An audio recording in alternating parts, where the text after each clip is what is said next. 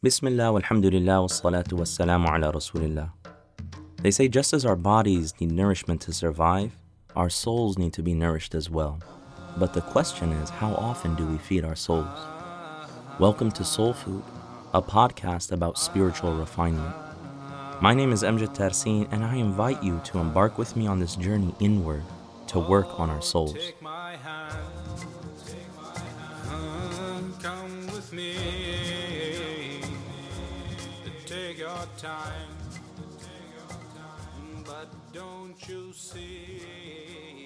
Oh, that Assalamu alaikum, and welcome to episode two of Soul Food, uh, where we're going to talk about character as it relates to spiritual cultivation. In this episode, inshallah, we're going to look at the importance of good character within Islam and the importance of changing one's character and how to change one's character. And then we're going to end it off with a call to action, inshallah. There is a great Imam, a great uh, uh, righteous man in history whose name was Ibrahim ibn Adham. May Allah have mercy on him. And one day, as Ibrahim ibn Adham was uh, at the outskirts of a city, a soldier came to him, and this is a long time ago. A soldier came to him and asked him if he was a slave, right? Because he looked like a simple man, he was wearing simple clothing and so forth. And he said, Are you a slave? And Ibrahim ibn Adham, even though he wasn't uh, a slave belonging to a particular master or human being at the time, he interpreted it as being a slave of Allah. He said, Yes, I'm a slave. And the man said, You know, where is the, where's like the city? Where's the downtown area of the city? Uh, and Ibrahim ibn Adham pointed at the graveyard. He said, Here it is. And he said, Are you crazy? I'm asking you, like, where's like the actual, you know, where are the people at? Where's the whole city at? Where's where's it happening? Like, where's downtown? And Ibrahim ibn Adham, he said, It's right here. It's the graveyard. And the soldier kind of got fed up and uh, thinking that this man was just a slave, was just kind of like a low class citizen. He hit him on the head and he went on his way. There was a few people nearby who saw what happened. So they came up to the soldier. They said to him, they said, what, what did you just do? What just happened? He said, I was talking to the slave and he was talking all crazy. And he said that I was asking him directions to downtown and he pointed at this graveyard and he said, This is where it's at. And he was just being all crazy. The people said to him, They said, Do you know who that is? That's Ibrahim ibn Adham. Because he was known, even during his lifetime, as being an exceptionally righteous uh, person. So the, the soldier got really scared. So he ran back to Ibrahim ibn Adham and he kissed his hands and he apologized. And he said, You know, I'm sorry for hitting you. I didn't know who you were. Uh, and then the people around asked Ibrahim ibn Adham, they said, Why did you say that you were a slave? He said, He just asked me if I'm a slave, and I'm a slave of Allah. I'm a servant of God. So I said, Yes, I'm a slave.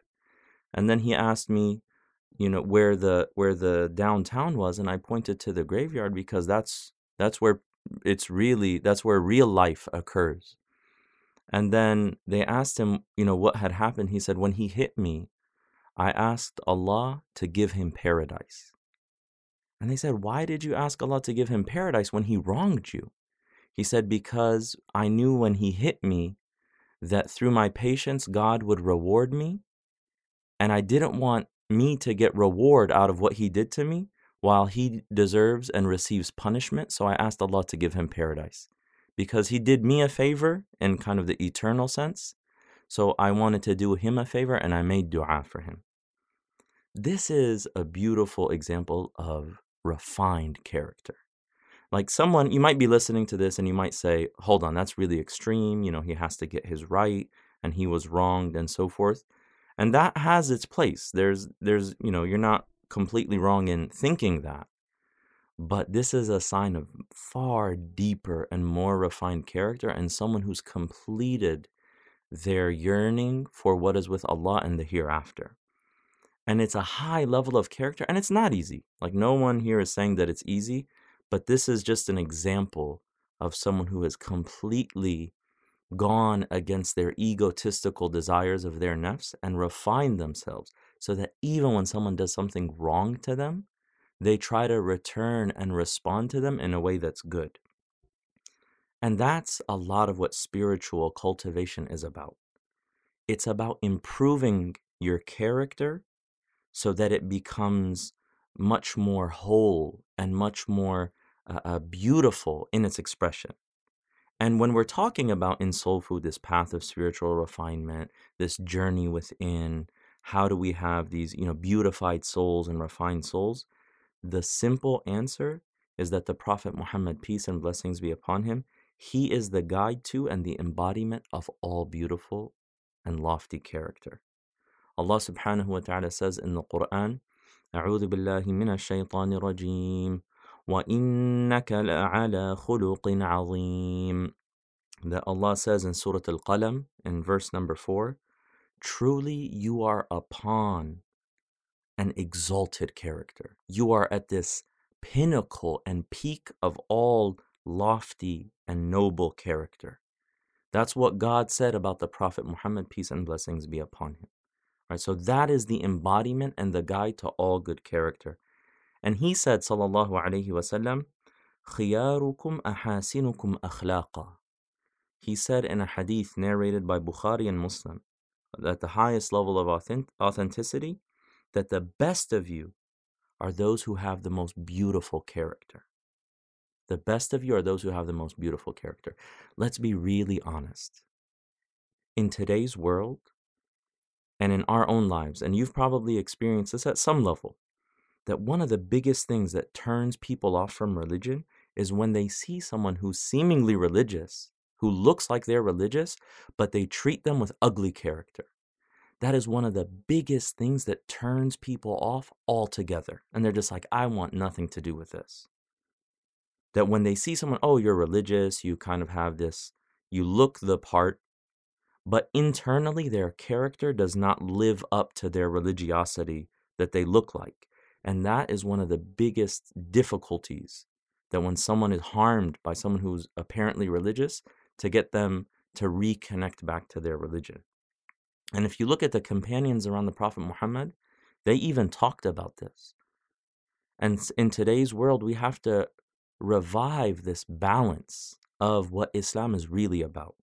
Sayyidina Anas ibn Malik, the uh, uh, one of the companions of the Prophet, may God be well pleased with him, he said, a person can reach high levels of paradise through having good character without being devoutly worship a uh, devout worshiper. In other words, a person through their good character can reach high levels of, of paradise without uh, striving in worship alone. And then he said the flip side is true too. And a person can reach the lowest pits of hell through having bad character despite being a devout worshiper. I mean, this is really scary.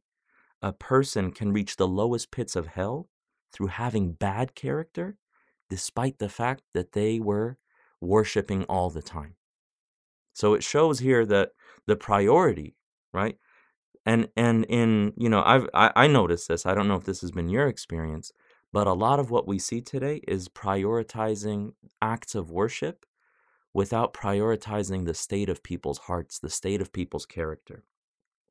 And you know, we we deal with a lot of people who are arrogant because they think that they're so pious and they they mistreat people because they think that they're better than them. But that's not right. That's not a true expression of Islam. That's not a full expression of faith because the Prophet, peace and blessings be upon him, said, The best of you in the sight of God are those who have the most beautiful character. But at the same time, when we talk about character and we talk about people who appear to be religious but don't have the character that they need in order to truly be religious, we don't go to the opposite extreme and say that worship isn't important as long as you're just a good person. That in reality, in Islam, worship is important. Having this, you know, this private connection to the divine through worship and dhikr and recitation of Quran and fasting and all of these things that relate to practice is important, but it's just as important, if not more so, to also live internally through one's character and the state of one's heart, Islam as well. So, you know, we need to be people of balance and we need to have everything and understand everything in its proper place. The Prophet, peace and blessings be upon him, he taught us the sign of actually having true and proper character and a full understanding of faith when he said sallallahu alaihi wasallam that none of you truly and fully believes until you love for others what you love for yourself until you love for your brother or sister what you love for yourself. That is the expression that is the realization of beautiful character.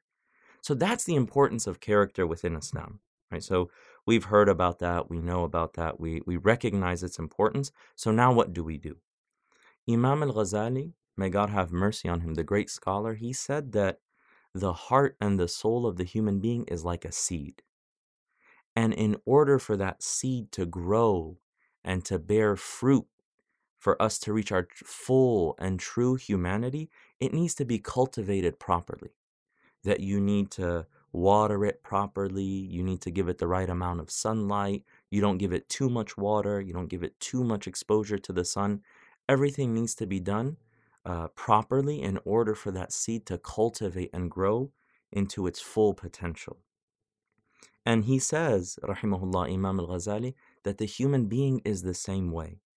And that real change of character, it's not something that we do abruptly.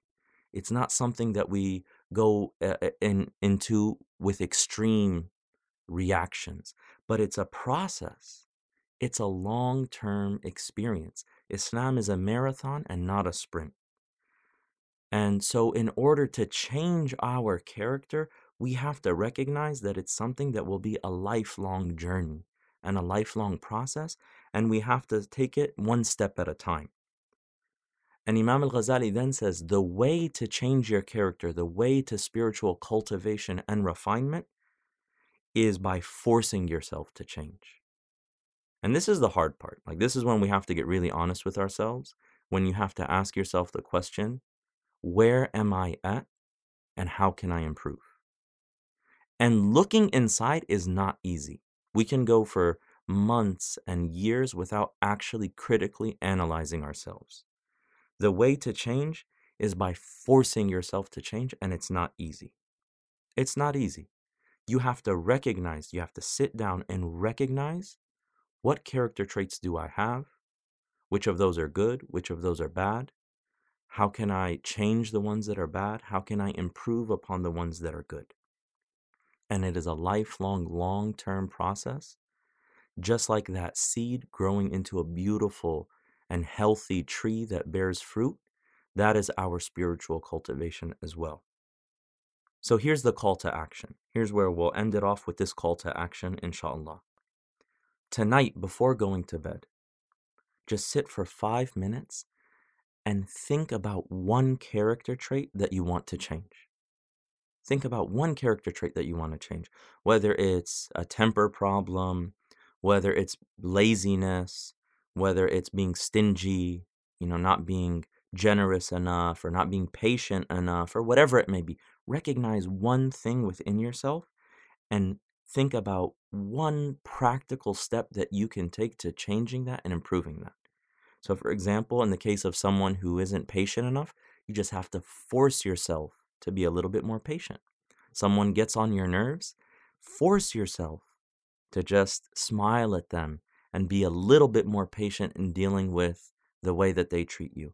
If you're someone who's not generous enough, find someone to give a little bit of charity to, or find someone that you can give a gift to. Whatever it is, think of one thing. You know yourself better than I do, and I know myself. And I can think about one thing that I need to change, and you think about one thing that you can work on to change. There's no better time than this blessed month of Ramadan. But we have to recognize and look within ourselves first before we can actually make a difference.